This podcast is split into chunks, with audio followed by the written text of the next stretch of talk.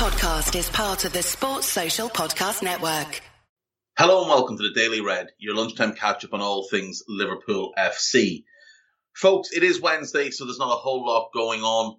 No game until tomorrow, so no game to talk about as yet. But there is a couple of bits of news. Bobby Firmino is back in full training, training with the group, taking part in sessions, and that's obviously a big boost. Great to have him back ahead of the Christmas period. Curtis Jones also back in training. Looks like he's recovered from the eye injury. Whether or not he's ready to go against the Toon, we'll have to wait and see. But again, like with Bobby, great to have him back.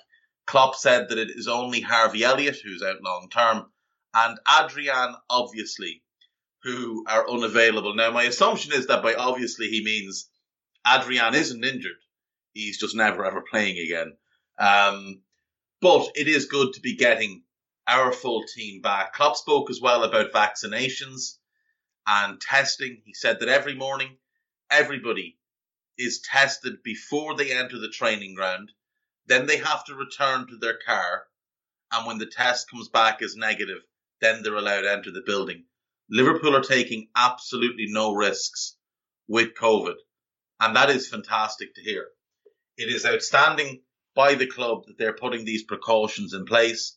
And when you see other clubs, Manchester United had their game called off last night, Tottenham had their game called off at the weekend.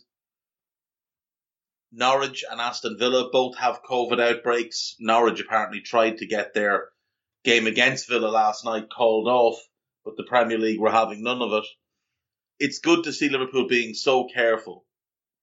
Klopp has spoken already about, you know, how there's a high percentage of the squad vaccinated. It may well be that everybody is now vaccinated, but Liverpool are taking no risks, and that's really good to see. On the topic of taking no risks, Joel Matip has recently been linked with a return to the Cameroon national team.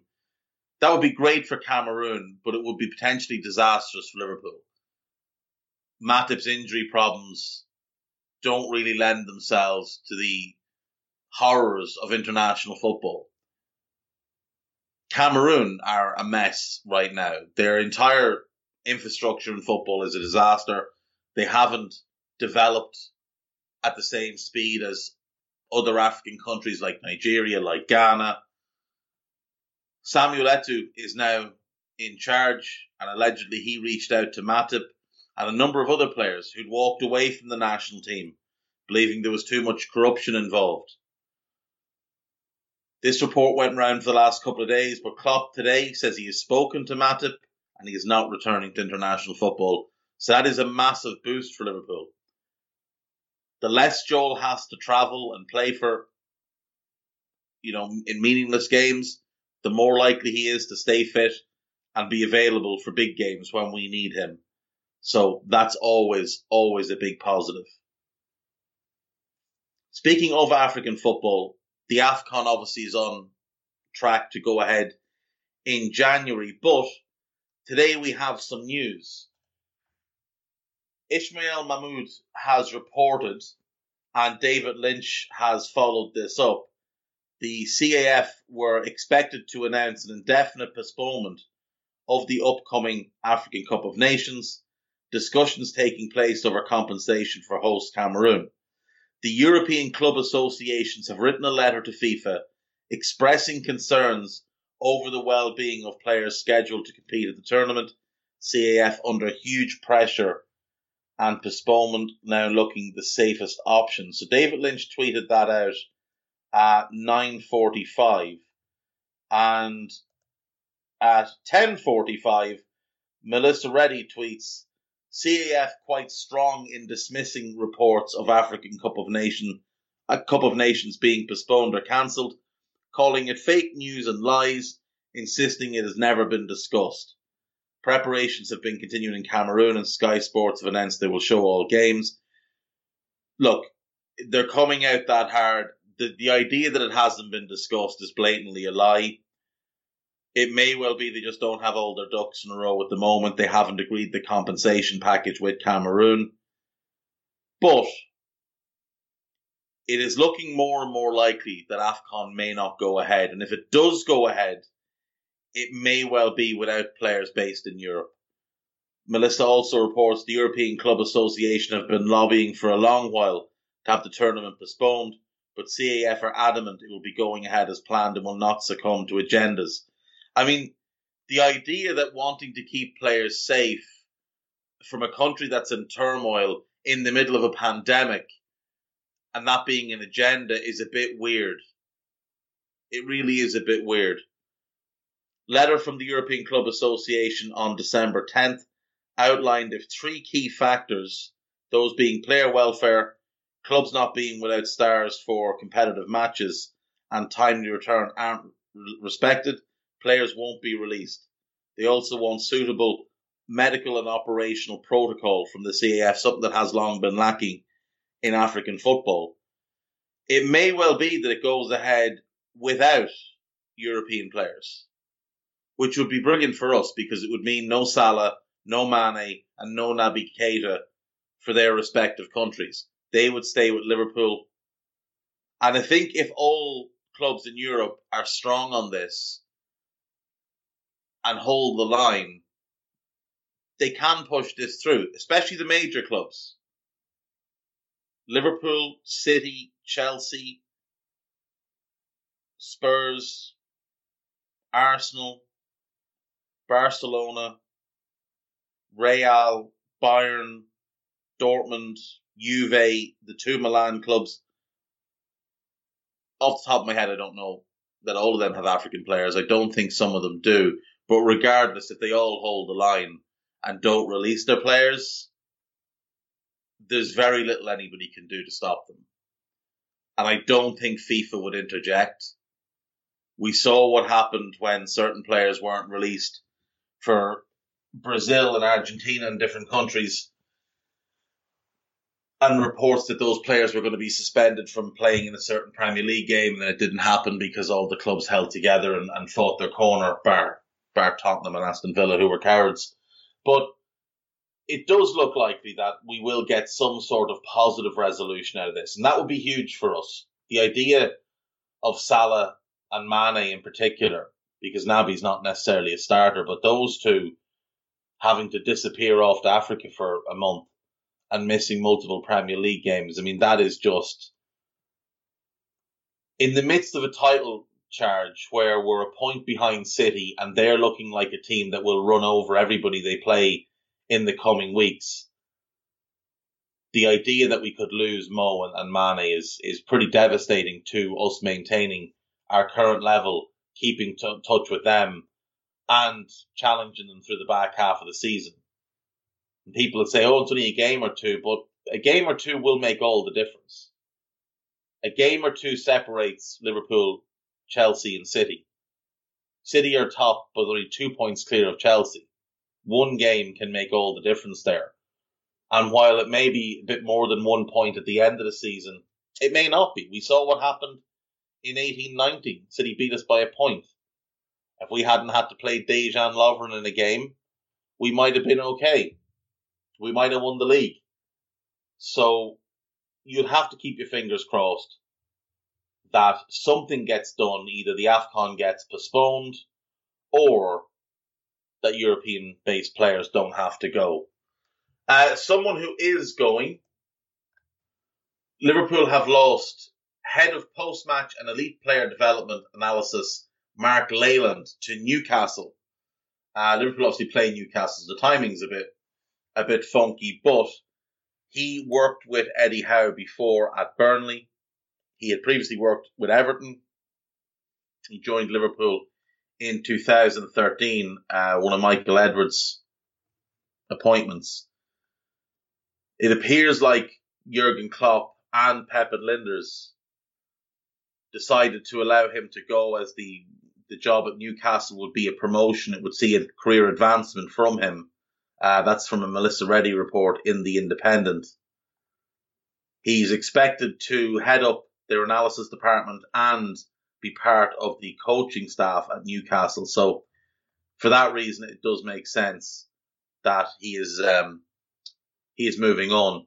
Daniel Spearritt, who serves as a post-match and elite player development analyst, analyst under Leyland, he is apparently looking likely to be promoted into the role to replace the departure. We've seen people leave before, and we've seen how strong our structure is. We've seen how quickly we can pivot and develop and advance. So while you'd wish Mark Leyland all the best in his new role, I don't think it's going to have any kind of negative effect on Liverpool. If Daniel Spearritt has been working underneath him, he'll have picked up plenty of tricks. He'll have his own view on things as well. He's highly regarded within the club, so you know it just makes sense. Um, in a similar way that it makes sense that you know Michael Edwards is moving on, we have a plan in place. And I've said before, I, I would have liked to have seen a wider search, maybe some external candidates considered. It's likely that they were. We just didn't hear about it, but you know Julian Ward will take on the job from Michael Edwards. And Michael Edwards, according to Miguel Delaney, is on the shortlist or top of the shortlist for Real Madrid, who are looking to appoint a new sporting director. I mean, how much say is Edwards really going to have at Real Madrid if he goes there? Perez runs things like a dictatorship. He has run through a bunch of sporting directors and technical directors and advisors and different people over the years, never really giving them a, a proper scope to do their jobs. Real Madrid is a dream job, of course. It's the biggest club in the world. You'd have a huge budget to play with. He, if he's allowed to restructure the club, even if he doesn't have final say on transfers, if Perez maintains some sort of hold there, he can restructure the club and make them far better operationally you'd imagine he'll get rewarded fairly handsomely in terms of compensation. But uh, at the same time, if they're signing Mbappe and Haaland, he might not care about having final say on transfers. I could see Michael Edwards been interested in that job. Obviously, he turned down the Newcastle job, and that's understandable. That job is a bit, a bit too much for anyone to want. Really, that club is a mess from top to bottom, and uh, if recent reports about Kieran Trippier are true, they're going nowhere fast. But Real is different, and if he hasn't dismissed the Real one out of hand, then it's likely that he'll consider it. At least he's not going to, you know, a, a Premier League rival, though the idea of him building a super team in Spain and just waiting for us in the Champions League isn't exactly something that would fill you with, with great amounts of joy to move around the main Liverpool websites. This is Anfield. Have a piece up about Loris Karius. Karius has been linked with a move to Greuther Fürth in Germany. They are bottom of the Bundesliga, four points in 15 games, but they did recently lose their first choice keeper to a long term injury and are pretty desperate for somebody. Karius needs to get away from Liverpool and go and, you know, restart his career somewhere. And hopefully he gets that opportunity. I like Loris Karius. I think he's had uh, a very tough time. I think Liverpool fans have been disgusting in some of their approaches towards him.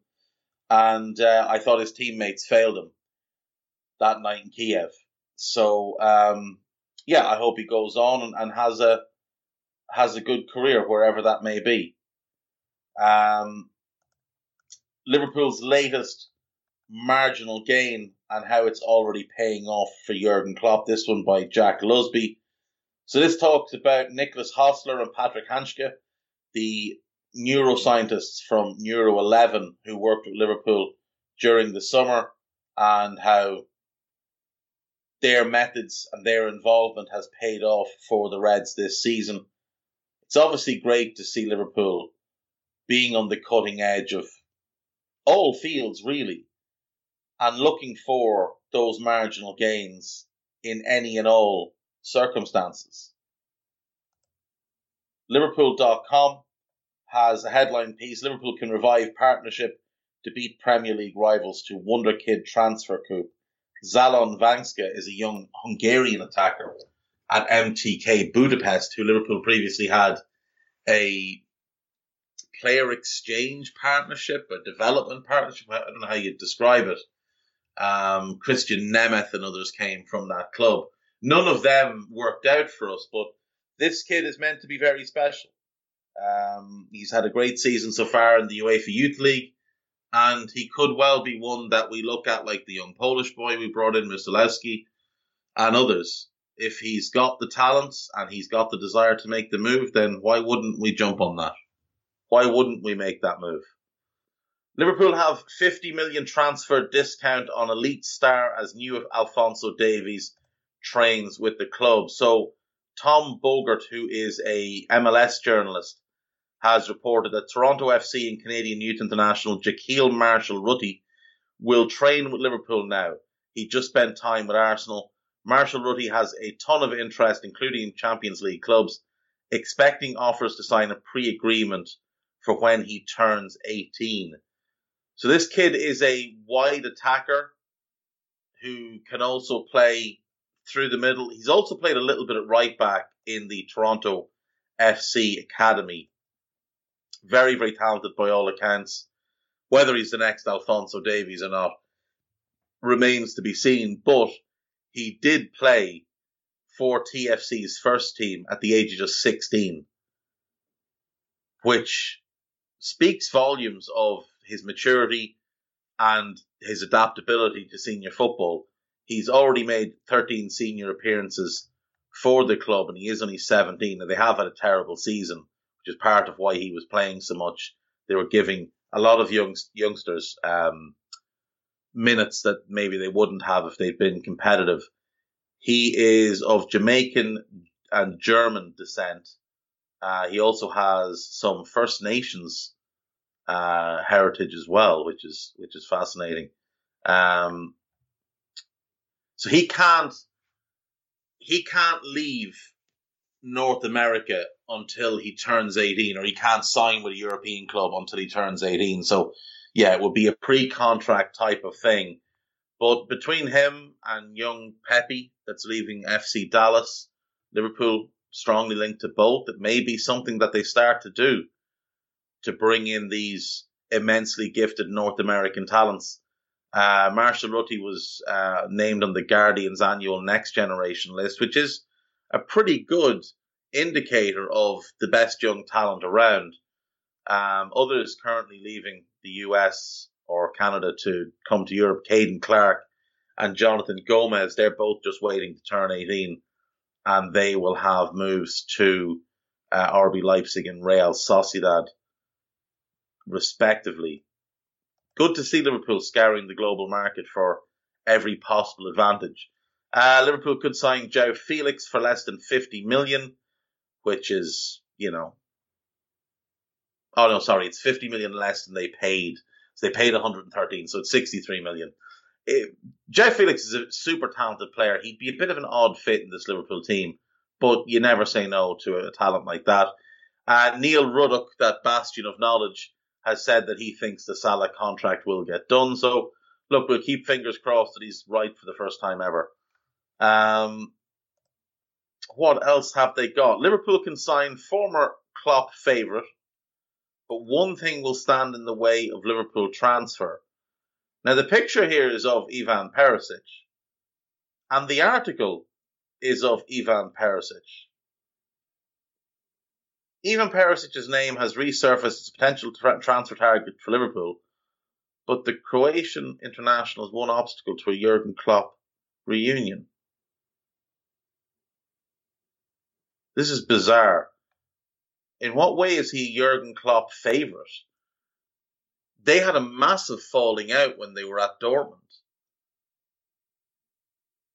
Perisic accused Klopp of playing favourites which was a fair comment.